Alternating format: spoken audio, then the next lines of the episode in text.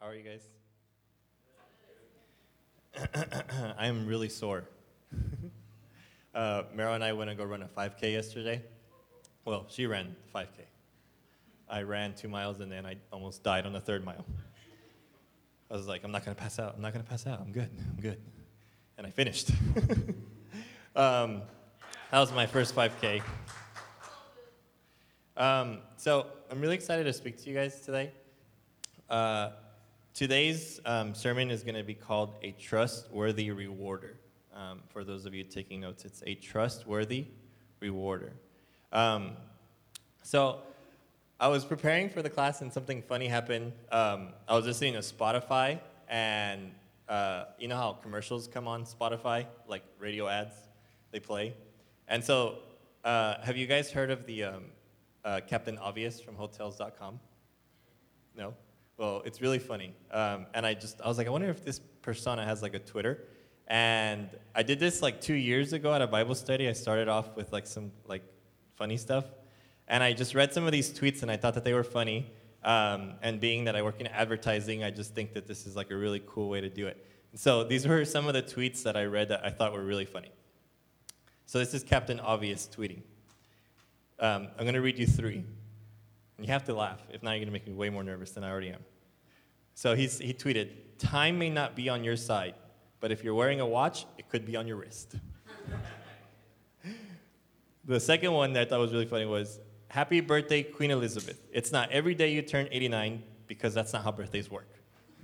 So I thought that was funny. And then when I was working on my class, this was the one that came on Spotify. Skydiving without a parachute is a once in a lifetime experience. I started laughing. I thought that was so funny. I was like, skydiving without a parachute is a once in a lifetime experience. I was like, why? And I was like, oh, wait, without a parachute. um, never going to do that. Um, some, uh, some of you here have done that, and it's just crazy. So um, I thought that, that was super funny, and I was thinking about starting this uh, message with just joy and like celebration of God and like what God is doing through some of our people um, and through all of us, really. So I'm going to start off actually with some testimonies. So if I can have Blue come up first. Give him a round of applause. No, here. And and please know that like this is this has to do with what I'm going to share tonight, uh, today. So by all means, please celebrate these testimonies and celebrate your brothers. Amen. All right, um, so Tuesday, I was at school, minding my own business, going to the parking lot, and this um, older lady was handing out those like Jesus pamphlets. And so I was like, okay, thank you. Thank you very much. You know, I started walking to the parking lot, and like halfway between where she was and the parking lot, like God just said, like, um, show her my love. I stopped and I was like, God, no, I don't. I don't want to. He's like, show her my love. So I stayed there for a little bit, looked back, and I saw her doing the same thing with other people, just giving out pamphlets, talking to some people. And so seeing that, it just made me um, have like love for her. So I went back, and so I, as soon as she was done talking to who she was talking to, I was like, "Excuse me," um, um, you know. I asked her her name, um, and so like we just started talking. And I was like, "I just want to encourage you because what you're doing right here, it's not being overlooked. Like God is." Uh, is honored by what you're doing. And this isn't just a small act. This isn't something that you did that you woke up today and like, hey, maybe I'm just gonna pass some booklets to some strangers. Like, this is um, you honoring your father, and the father wants you to know that he loves you, that he honors you, and that he just wants you to know that he's so in love with you, and that he just wants to keep on blessing your family. So I just kept like giving her words of encouragement, and she seemed to like, I guess, like it because she was like, Yes, yeah. So um, I don't know if she was lying, but yeah, that's what happened. Johnny? Come on, give me a hand, guys.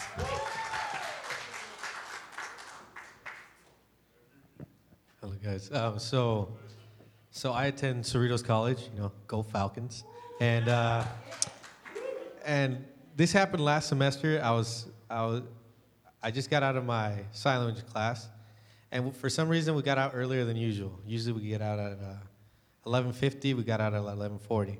So I was walking out, and then outside of the, the building, there was a there was a guy standing outside asking for money, and you know, me, I'm just trying to be like, but no, he caught me, and um, and he he was a he said he was a monk, and he was he said, um, hey, I'm just here, trying to ask for money, so then people that are like monking uh, can uh, can get some money, you know, and and and I was like, "Ah, I don't have cash, and I didn't have cash. I wasn't lying, and um, and he was like, oh, it's okay, bro. I'm a high tech monk, and he had the whole like card swiping thing, and uh, and I was like, oh, okay, cool. So then uh, he was, and then I gave him like three dollars, you know, off my card. So I was like, swipe, and um, so he was like, "Oh, thanks, man." He's like,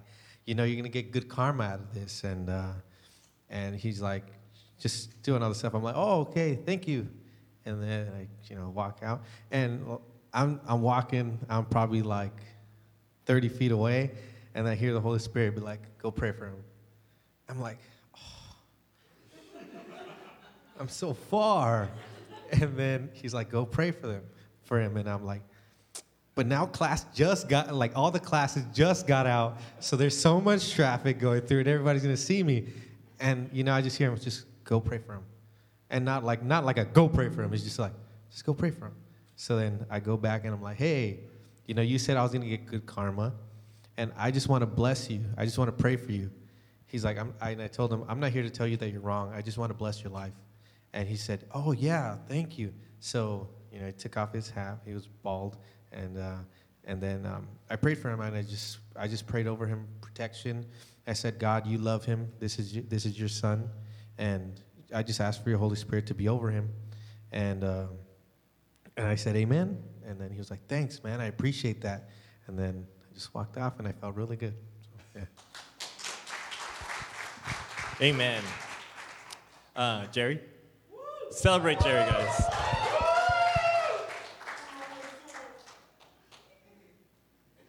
You're wearing a Disneyland pin? What up, y'all? My name is Jerry, and I'm a godaholic. All right, so um, I have two little two little testimonies to to share. Um, so, if you guys don't know me, my name is Jerry, and um, I'm a I was security guard at Santa Ana, and um, before that, I was unemployed for a bit, and I was blessed to go work that far. so. I don't know, but ever since I, I was over there, like everything changed completely for me. I was blessing people's lives, you know, and and um, I I always gave, gave and gave and gave, till um, this one time that this lady just came up to me and and you know we, I, I was talking to her and, and I told her, you know, like um, like you know like God is good, you know, and she goes yeah, and she looks at me, she goes, like, like you you're saved? Like, were you born again?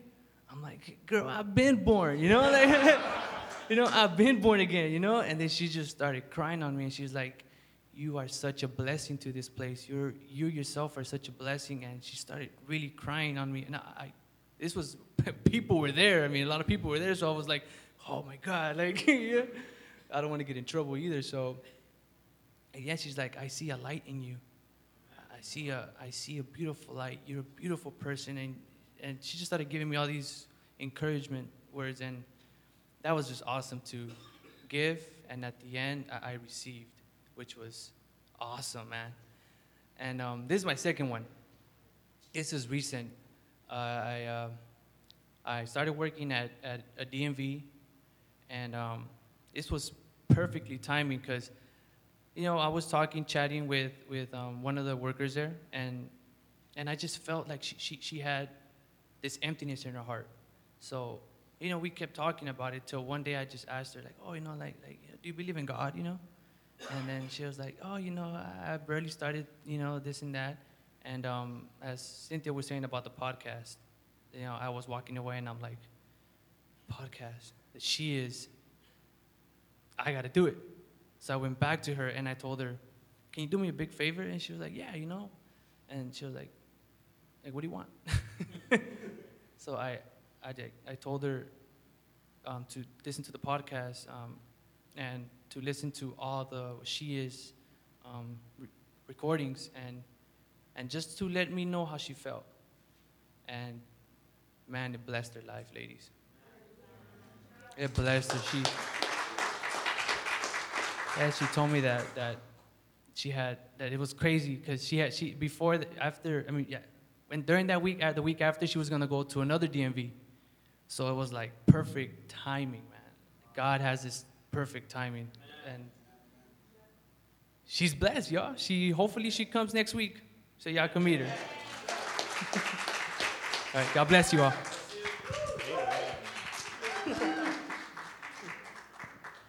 Amen. I just wanted to celebrate like some of the things that our people have been doing um, in honor to God, in honor to just um, this congregation. Um, I also have a testimony to share, um, and it happened the Friday um, that she is was going to happen. Uh, I have a coworker who suffers from uh, suffered from migraines. Um, he would get them really bad. He had to miss work like a couple days. And so that Friday before I left, uh, so I can, because we were gonna have She Is, uh, he was sitting next to me, and I've been, um, I've been like sort of like mentoring him at work, right? And um, he has a really crazy story. Uh, I believe and confess that one day he'll be here with his wife, and he'll share that story. And um, he's sitting next to me, and I start thinking, man, I really want to pray for him so that God takes away his migraines. And um, and I and I start thinking like I'm gonna do it. I'm gonna do it. I'm gonna I'm gonna take this risk and I'm just gonna do it. And he knows that I'm Christian. And the funny thing is, I'll be in a conference room working, listening to worship music or listening to a preaching, and he's in there. And he's like just bobbing his head and like listening to the message and like trying asking me to clarify stuff about like gold teeth and like gold and this and that. And um, and so I'm like trembling, and I look over to him and I was like, can, can I pray for you? Like, do you get migraines still? And then he's like, Yeah, I actually have throbbing right now in my head. And I'm like, Oh, cool, man. I'm like, I'm like, Can I pray for you? And he's like, Sure. He's like, Sure, sure. And I don't think he knew that I meant like right now. And so I'm sitting there and like something else came up and we start talking and I'm like, No, I gotta do it. Like, I gotta do this thing. You know, like enough is enough. I gotta like I gotta either either we can heal the sick or we can't. And so and so I tell him, hey, but can I pray for you like right now? And he's like, sure. And like I was getting up to leave, and he was getting up to leave too. It was the end of the day, and thankfully, like it was like a lot of people had already left, and so we go into the conference room, and he's like, well, what do you want me to do? And I'm like, just just sit down. I sit down next to him, and I go, okay, this is what I want you to do. I go, I want you to just pay attention to your body, and you tell me what's happening. And so he's like, okay. He's like, I can do that. And at first, he's like sitting like kind of like upright, like in his like office chair, um, and he has his laptop like in his lap. And um, and so I put my hand on him and I just start praying for him and I start praying, God, like take away this migraine, take away this pain, Lord. I rebuke this pain, God. And I just start feeling the presence of God like showing up in that conference room, but it's like thick and like it's like really heavy. And so I'm praying, and then I stop and I have my eyes open. He has at first he has his eyes open and he's just sort of like probably feeling awkward. And I'm praying for him and I have my eyes open because you know I'm looking at him to see what, how he's responding. And I'm praying for him and through the first prayer he closed his eyes. And then I stop praying and I go I go what I go how do you feel? And he does this whole thing. He like leans back in his office chair and he's like And he's like, he's like, no, I like this feeling. And I'm like, well, what do you feel? Tell me what's going on. And he's like, he's like, I feel peace. And I'm like, wow. I was like, dude, you're. And then I got all like confident in that moment. I'm like, I'm like, dude, you're encountering the Holy Spirit, man. Like God's here right now, and like because Jesus lives in me, and like you know He can heal you, and like this is happening to you right now. And he's like, he's like, man. He's like, and he's predominantly Spanish speaker. He's from Chile. He's like, siento una paz He's like, siento paz. And then he goes, he goes, that peace is making the throbbing stop. And I'm like, yes. I'm like, dude, God's gonna heal you right now. And I, and I go, let me pray again. And so this time he doesn't sit upright. He puts his laptop on his table and he's like leaning back like this. And I'm praying for him. And again, the presence is coming. And then like I stop praying for him and he's like, he's like, he's just smiling. And I'm like, open your eyes, dude. Like, what's going on? And um, and so he opens his eyes and I, and I go, what's going on? And he's like, he's like, I feel peace and the throbbing has stopped. And I'm like, Amen. And in that moment, I go, Do you believe that God just healed you? And he goes, Yeah. He's like, I believe in those things. I believe God just healed me. And I'm like, Yes, dude. And so I've been asking him every so now and then, like, How have you been feeling? How have you been feeling? I asked him on Friday, because um, I was telling him how I want a gold tooth. And I was like, Look, it, right now it's not gold. So when I get a gold tooth, I'm going to show you, you're going to be my, my, you're going to be my witness. And he's like, Why do you want to go to? It's kind of ghetto. I'm like, No, it's not ghetto. and so and so I go, um, and so I go, but how have you been feeling? Like, have you had headaches or anything? And I'm all like, kind of like half like suspicious, like, and he goes, no. He's like, I haven't had one headache since you prayed for me. Amen. Give God glory for that one. And so today I want to talk to you about uh, Hebrews 11:6. Um, so go ahead and turn to Hebrews 11:6, and give me an amen when you're there.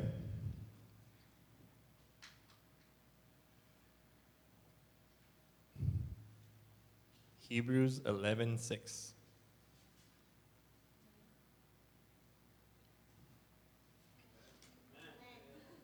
I didn't realize that the hardest thing about running a 5K is waking up the next day. I feel like a train ran over me. It's insane. Okay, so Hebrews 11:6. And without faith, it is impossible to please him, please God. For he who comes to God must believe that he is and that he is the rewarder of those who seek him. Amen? So I share these testimonies with you because I want to talk to you today a little bit about sort of like faith and stewarding trust with God. I want to talk to you a little bit about seeing God as a rewarder of those who seek him, seeing God as one who rewards his children for, um, for stepping out, right, and taking risk and, and trusting in God that, that he will back them up and sort of, you know, doing, um, doing sort of what he says that we would, that we would do. And so often, um, you know, in religion, you, you don't see God as a rewarder. You can't because you see God as like a punisher almost. And you see God as someone who, like, you're working, constantly working to get his approval, not realizing that you actually have his approval. And then sometimes what happens is, you know, um, you think, oh, God's just sort of gonna like, one day He's gonna take care of this thing, you know. Um, but in reality, God has established ways and His goodness that are set up to actually reward those, like this verse says, those who seek Him. And so, let us go to um, Matthew 5, verse 46 to 48.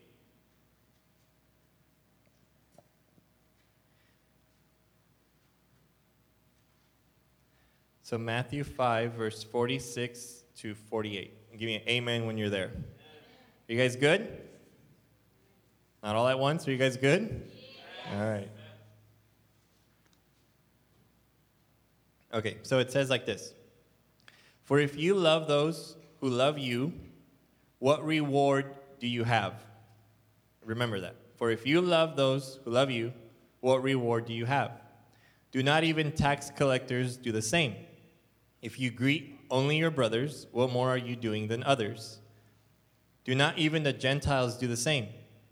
Therefore, you are to be perfect as your heavenly Father is perfect. Amen? You are to be perfect. It's not a request, it's actually a declaration over your life.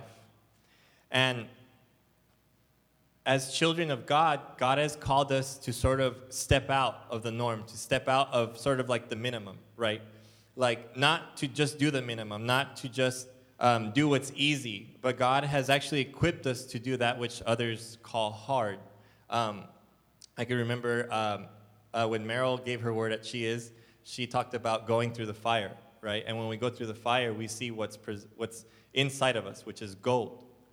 And so um, as believers, this is Jesus speaking. He's saying, you know, don't just do the minimum. Don't just greet those who you know. You know, invest your time into getting to know people that you don't know. You know, love those that perhaps even society or the world has says are unlovable. You know, step out and and and and hug someone that you normally wouldn't get close to, or no, somebody that you normally wouldn't speak to, and to bring it sort of like down to like um, sort of to like help you guys like paint the pictures and to sort of uh, celebrate our pastors. Like, if there are people in this congregation that don't just do the minimum, it's them. Like, we have a prime example. In Jesus first, in he, in him like dying on the cross for us, not doing like the minimum. But we have amazing examples in our pastors that, that you know they drive in traffic they work but they get here early and they counsel people and, and they set up the ushers table and they set up this and they set up that and they do sound and they do translating and they do photography and the projectors and i can go on.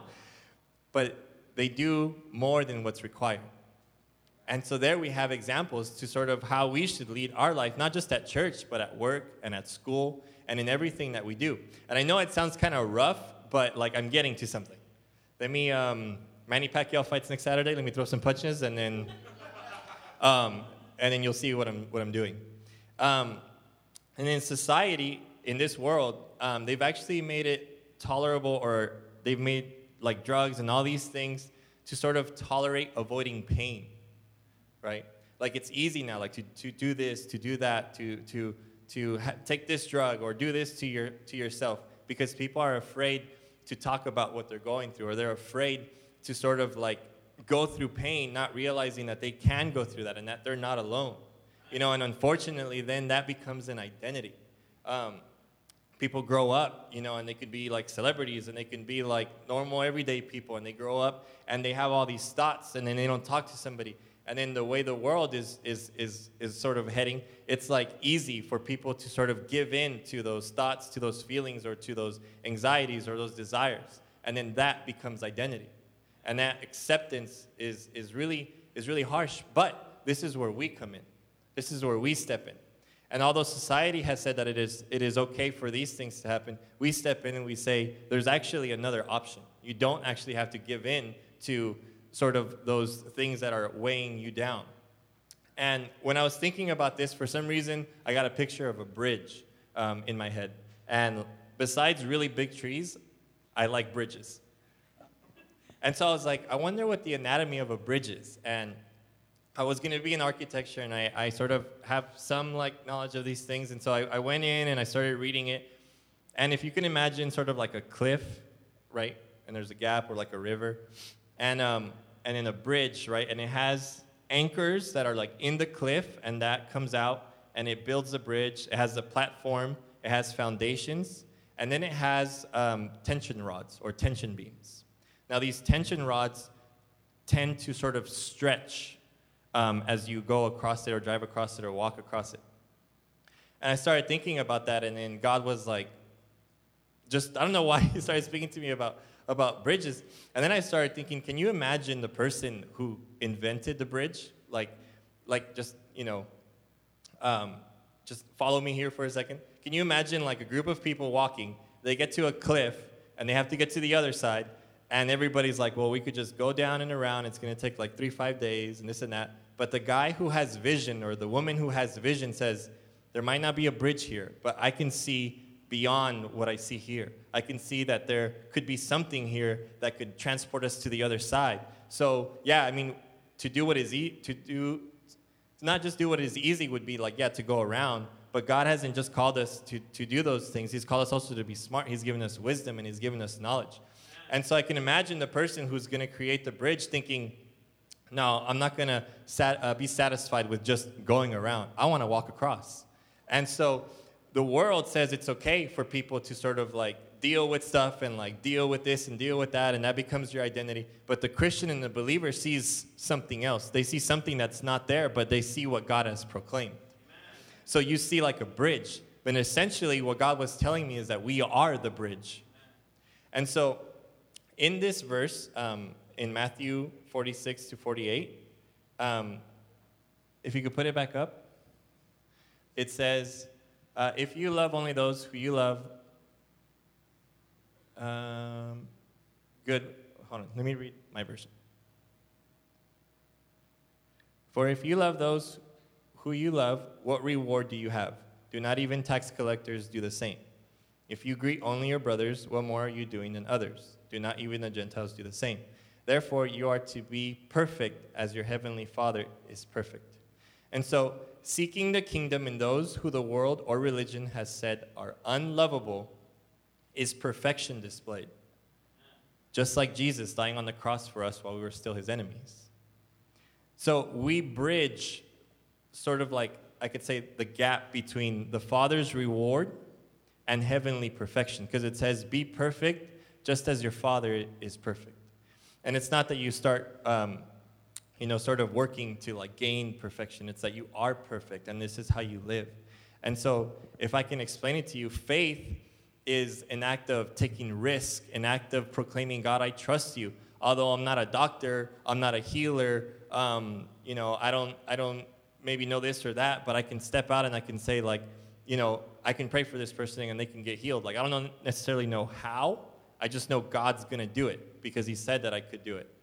And so faith is taking risk, trusting God, and overachieving, not just getting by with, like, I'm going to come to church on Sunday and sort of see you next week. It's like, no, you're a believer inside and outside of these walls.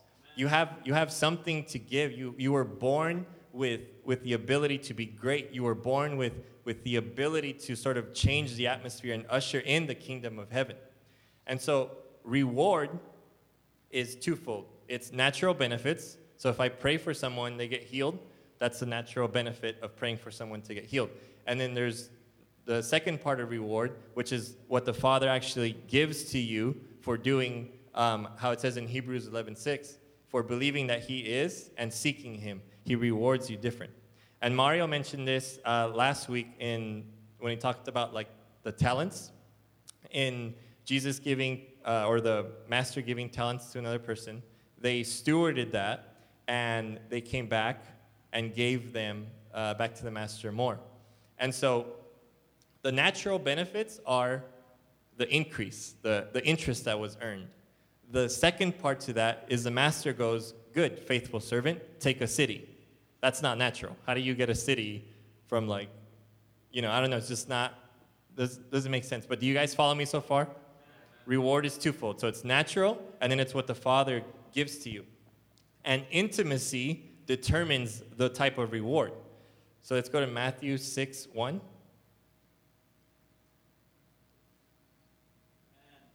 So Matthew 6 1, then we're going to skip and read 5 and 6.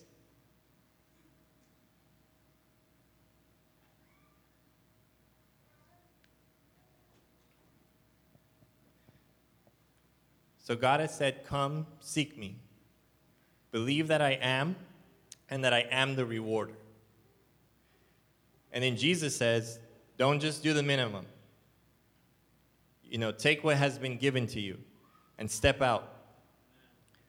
And then you will be rewarded. Because it says, What reward do you have if you just do what you're supposed to do, right? And so the next step is that intimacy before we get boastful and before we get sort of sh- showy, is that intimacy determines the type of reward. And so let's read Matthew 6, verse 1, and then we'll jump to 5 and 6. So beware of practicing your righteousness before men to be noticed by them. Let's stop right there. Beware of practicing your righteousness before men to be noticed by them it doesn't mean that you're not going to practice your righteousness before men. It just means don't practice it so that you can be noticed by men. Does that make sense? So don't practice it in a way where it's like, I hope to be seen, but practice it in a way where it's like you're spreading the kingdom and you're helping out those that are, that are in need and you're changing things around you. Otherwise, you have no reward with your Father who is in heaven. Jump to verse 5. When you pray, you are not to be like the hypocrites, for they love to stand and pray in the synagogues and on street corners so that they may be seen by men. Truly I say to you, they have their reward in full. But you, when you pray, go into your inner go into your inner room, close the door, and pray that your Father who is in secret and your Father who sees what is done in secret will reward you.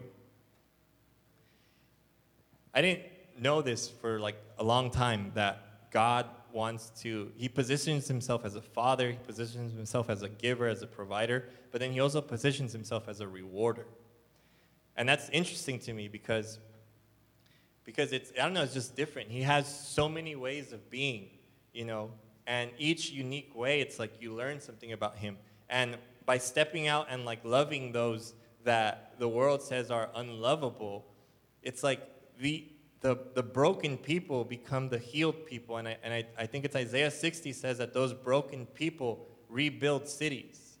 And so it's like we see these testimonies. That's why I had Blue, Johnny, and Jerry come up here and share, because you see what happens when children of light step out and they, they choose to shine and, and, and they, they choose to, to release a word.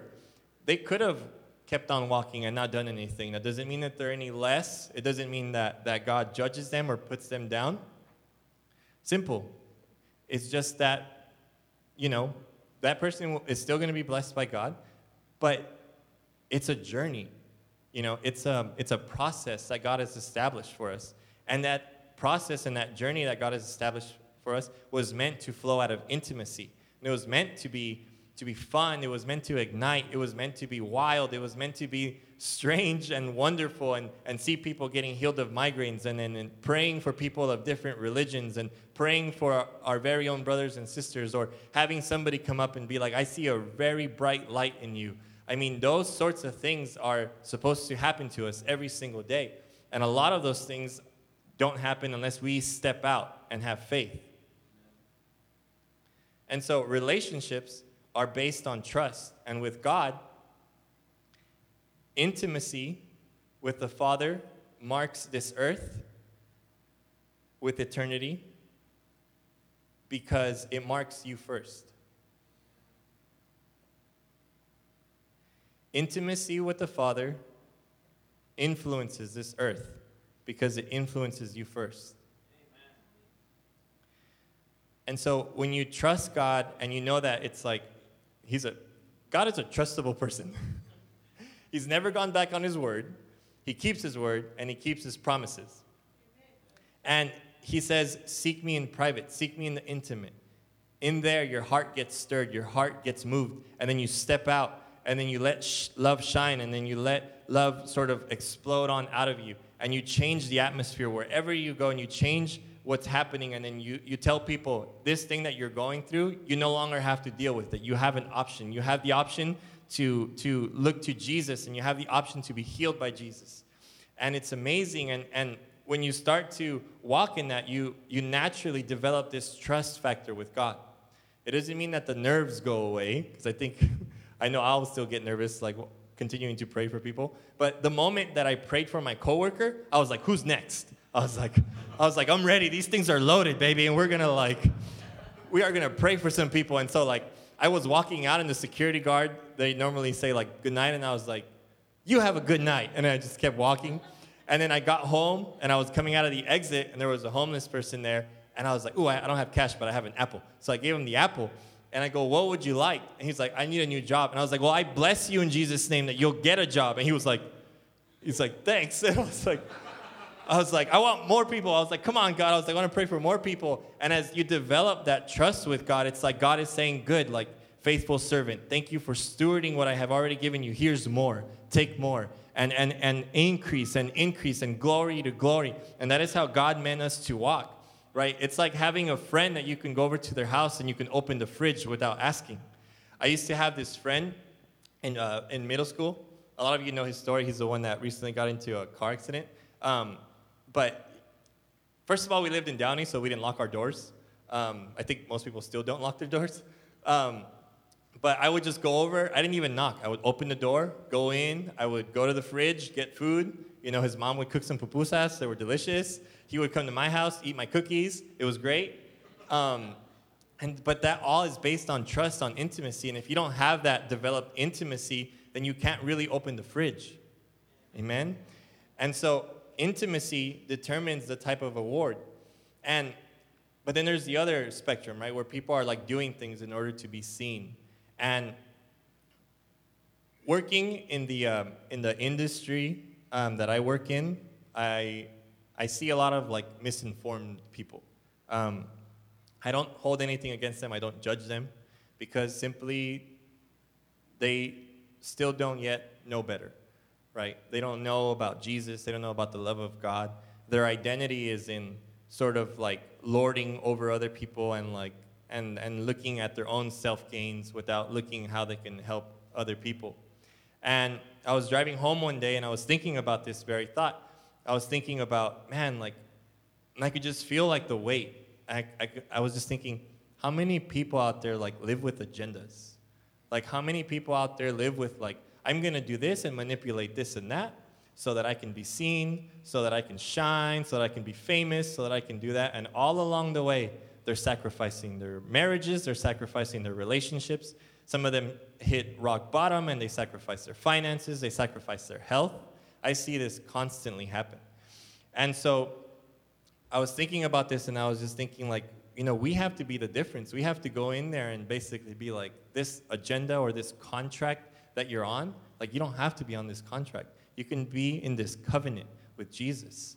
And so we go in there and we shine and we represent the light.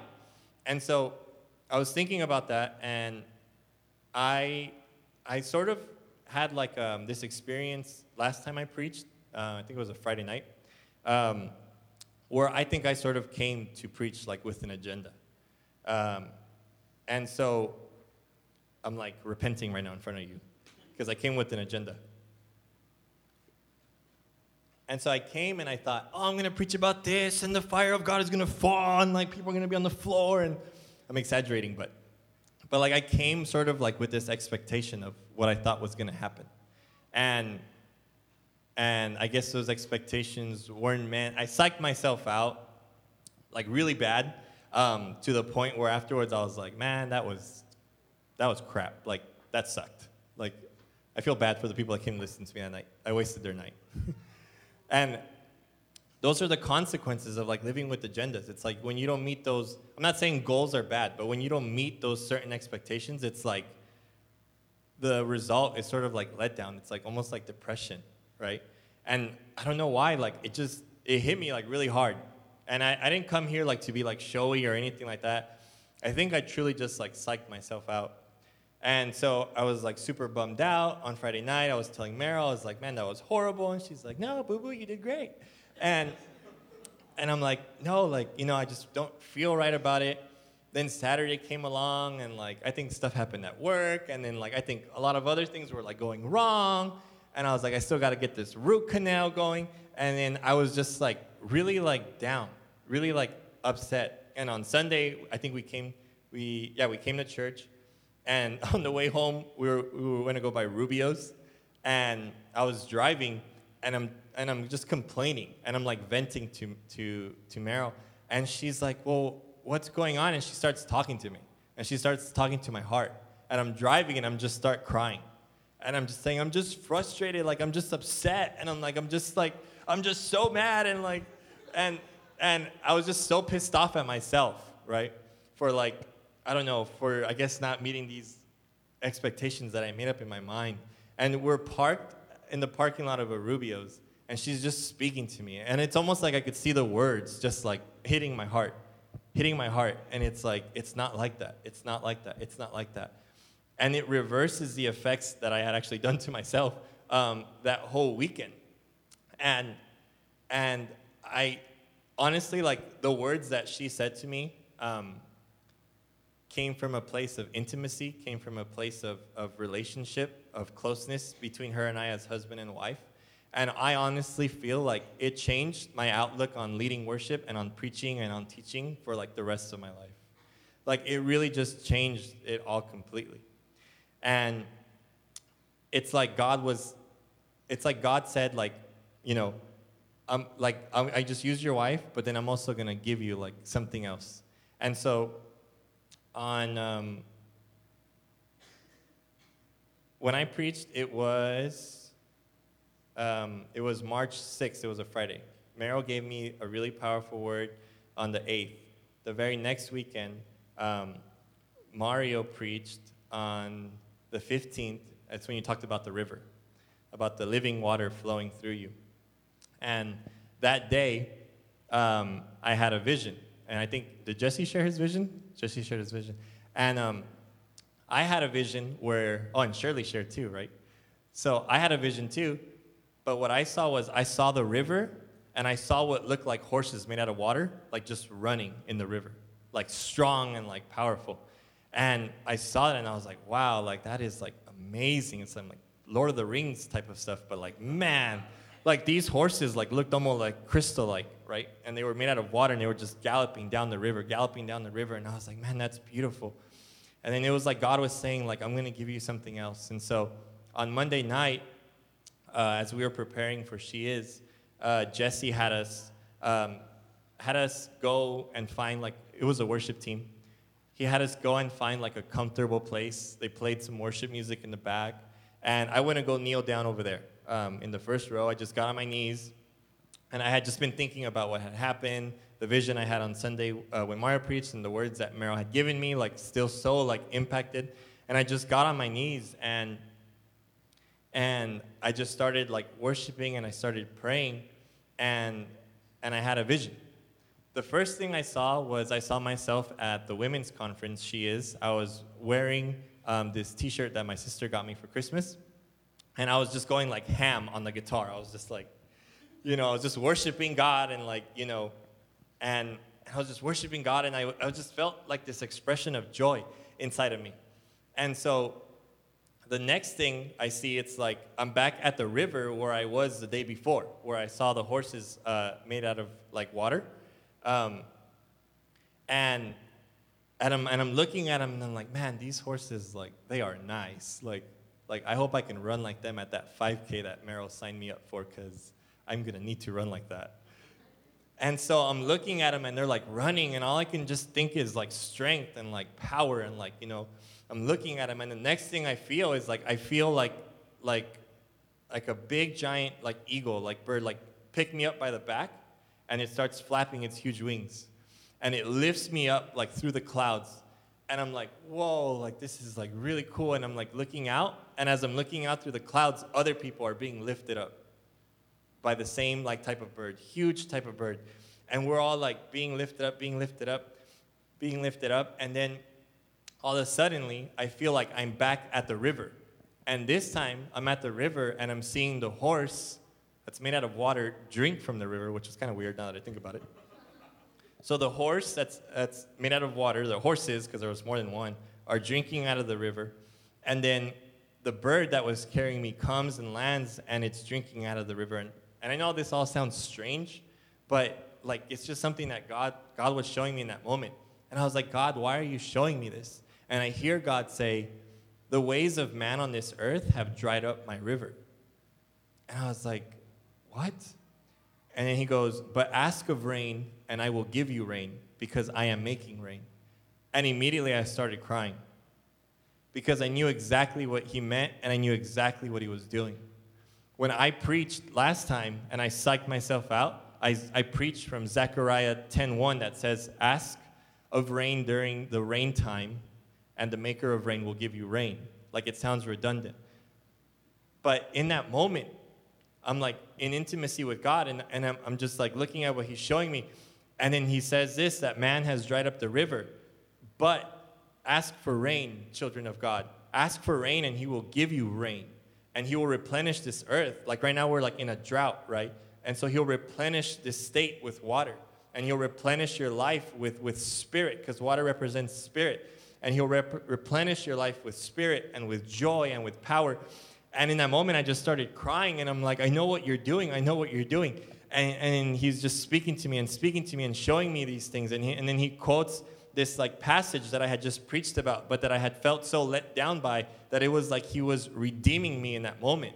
And I just started crying, and I, all I could do was thank him, thank him, and just say, Thank you, Father, because you know what we go through in life sometimes in this journey we step out sometimes, and sometimes we make misinformed decisions or we, we get these thoughts that are incorrect. But God always has our back, and God always works things out for our good. And He doesn't leave us alone, and He puts people in our lives that will speak life into us and that will help us to get picked up right back up and be like, You are strong like those horses. Amen. Like you can be like an eagle just soaring over everything And not just that, but you have purpose. You were created to drench this earth with the Spirit of God. You were created to, to cause a hunger for Jesus. You were created to bless the nations. You were created to sort of inspire others to get intimate with God. And, and I'm sitting there and I'm just crying and I'm crying and I'm crying. And I'm just think, thanking him, thanking him. Thank you for showing me. Thank you for showing me. And, and the next thing I know, I'm standing on a rock. And I'm like, okay, this isn't done yet. I'm standing on a rock and I can see the river. And this is just crazy, like it was bizarre. I'm standing on a rock, I see a river, and I see my mom. She's skipping rocks. And my mom had this dream a couple years back where I came and I grabbed her by the hand and I said, Mom, come, come with me. And I'm taking her like through mud, and she's like, if you know me, like I'm super clean, and I get that from my mom. And she was like, Oh, it's muddy right here. Like, why are you bringing me here? And then the next thing, she's like skipping rocks and she's like trying to get to where I am. And I'm standing on the rock, and that's her dream. But in my vision, it's like God put me in her dream, which was the weirdest thing ever. And I'm standing on that rock and I'm seeing her like sort of like like jump over these rocks. And it's this moment my mom has in, in, in, in, her, in her dream where she says, You know what? If I'm going to get to where I got to get to, I'm going to have to get in the river. And when Mario was preaching about that last time, that we have to just get in the river. And I'm seeing my mom, and it's like in that moment where she's about to jump in the river. And for some strange reason, my grandparents, my, my dad's parents who aren't in life, I can just feel like they're behind me. I don't know why. It's strange. And I could just feel like they're behind me, and it's like the cloud of witnesses, like, like just cheering me on and saying, You can do this, like, you can do this. And I'm seeing my mom, and right behind my mom is my dad. And it's like God constantly will show us and take us to places that, that we have never been before because we decide to sort of step out in faith. And He sets us up to be rewarded. Amen? And the focal point of those, of, of those acts of stepping out is heaven on earth. Um, Matthew, let's go to Matthew 6.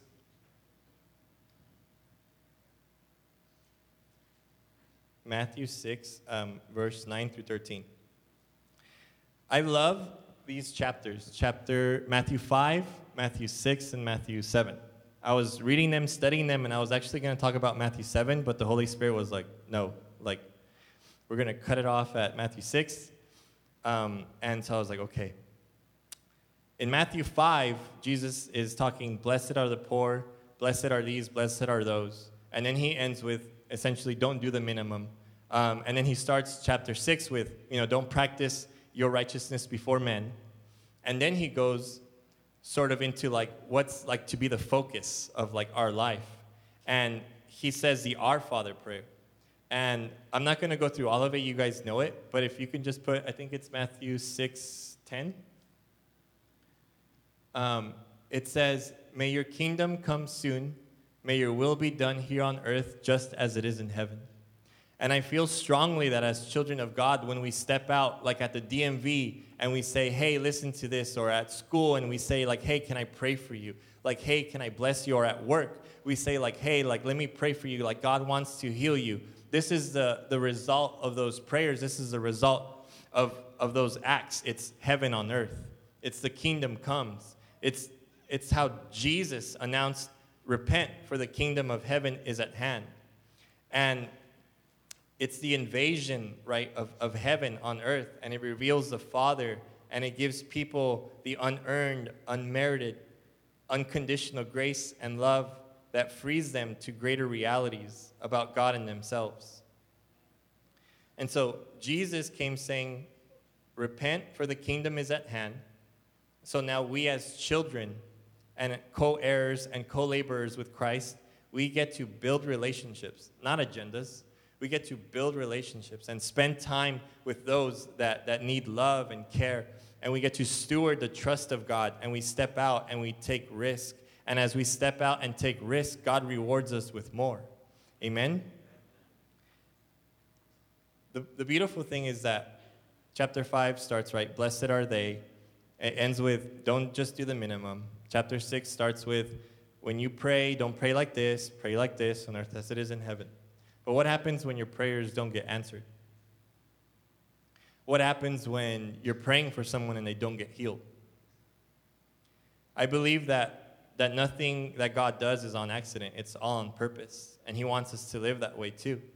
Because after that passage of um, the Our Father prayer, the very next passage, or in the midst of that, pa- of that passage, it's like God, Jesus says, Don't ramble on about your prayer because your Father in heaven already knows what you need.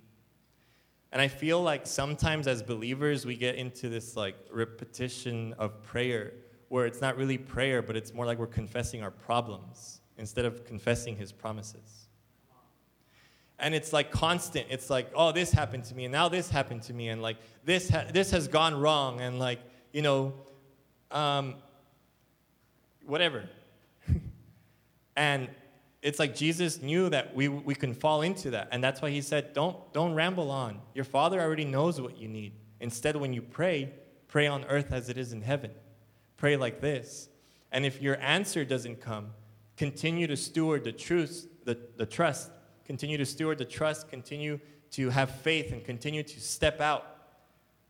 And then he gives this promise Matthew 6 33. And I'll end with this.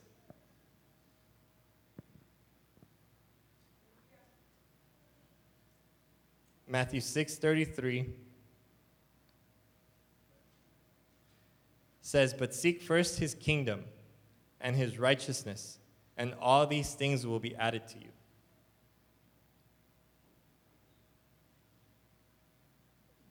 This part in my Bible it's called the cure for anxiety. And the way Jesus lays it out is I know what you need.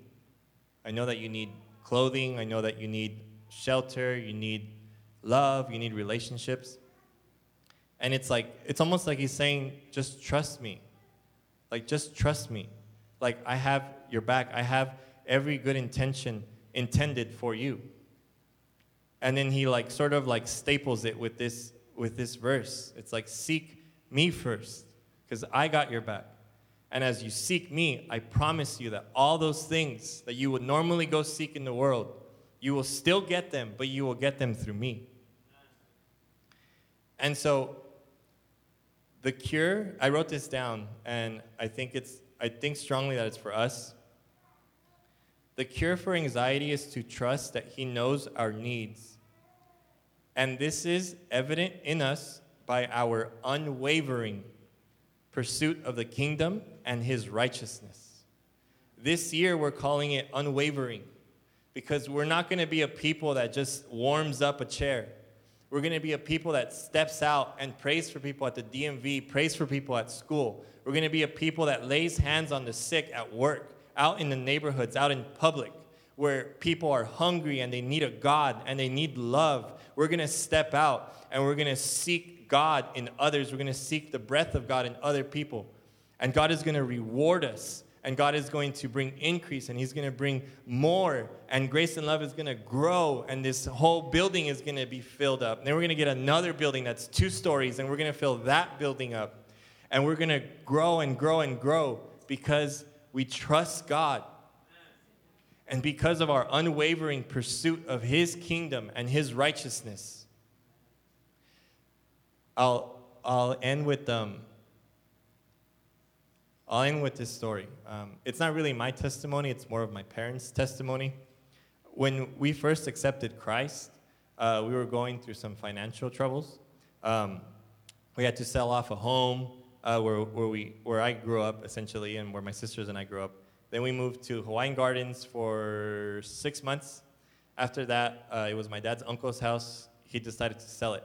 Um, I was graduating high school. Um, my mom was working in Downey. Uh, my dad was working in, uh, by the airport, I think. And we started looking for a home because um, we needed somewhere to live. We were looking in Downey.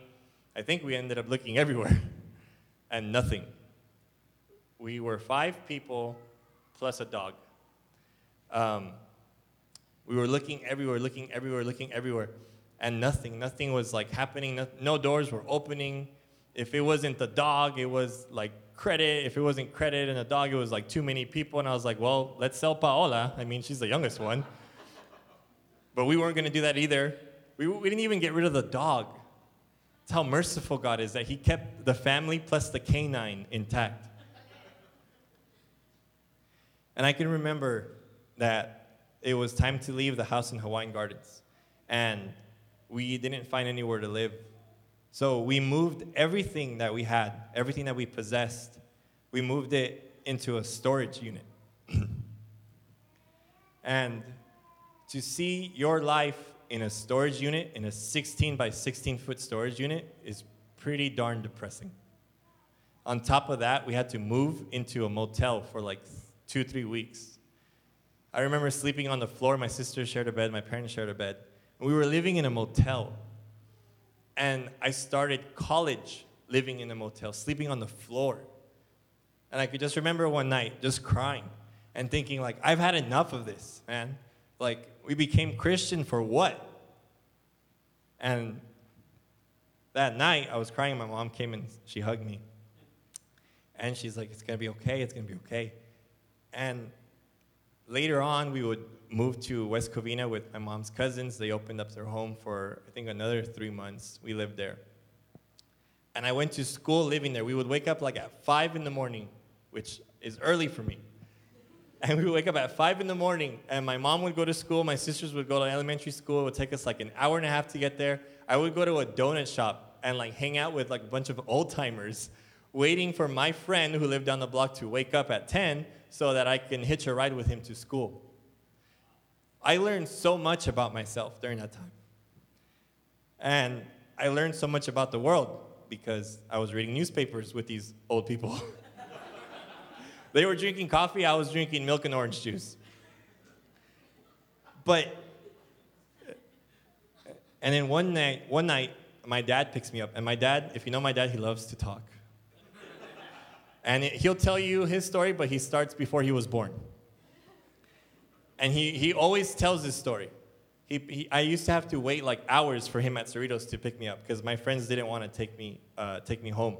And I, I, didn't blame them. I mean, to go from Cerritos to West Covina during traffic hours is, is hard.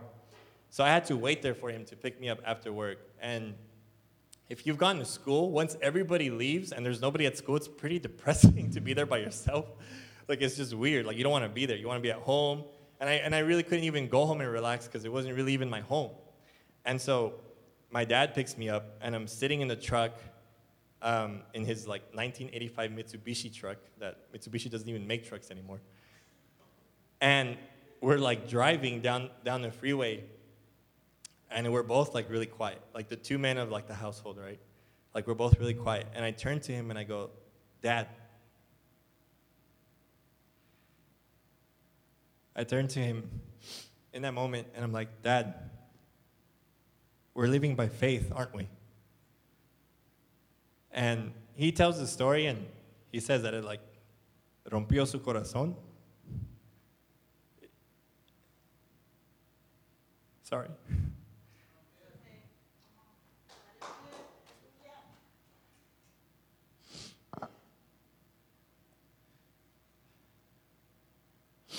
Sorry. And um you gotta understand that at that point, like, like we still had nowhere to live. Um, it was, I know personally, hard times for my parents, hard times for for us, hard times for. Thanks. Um, it was even hard times for Goldie, our dog. Poor thing, we gave her to one of my mom's cousins and we tied her up in his backyard. And if you know dogs, like when they get tied up, they get mean. And they used to have like a little girl. Like, I want you to see God's attention to detail.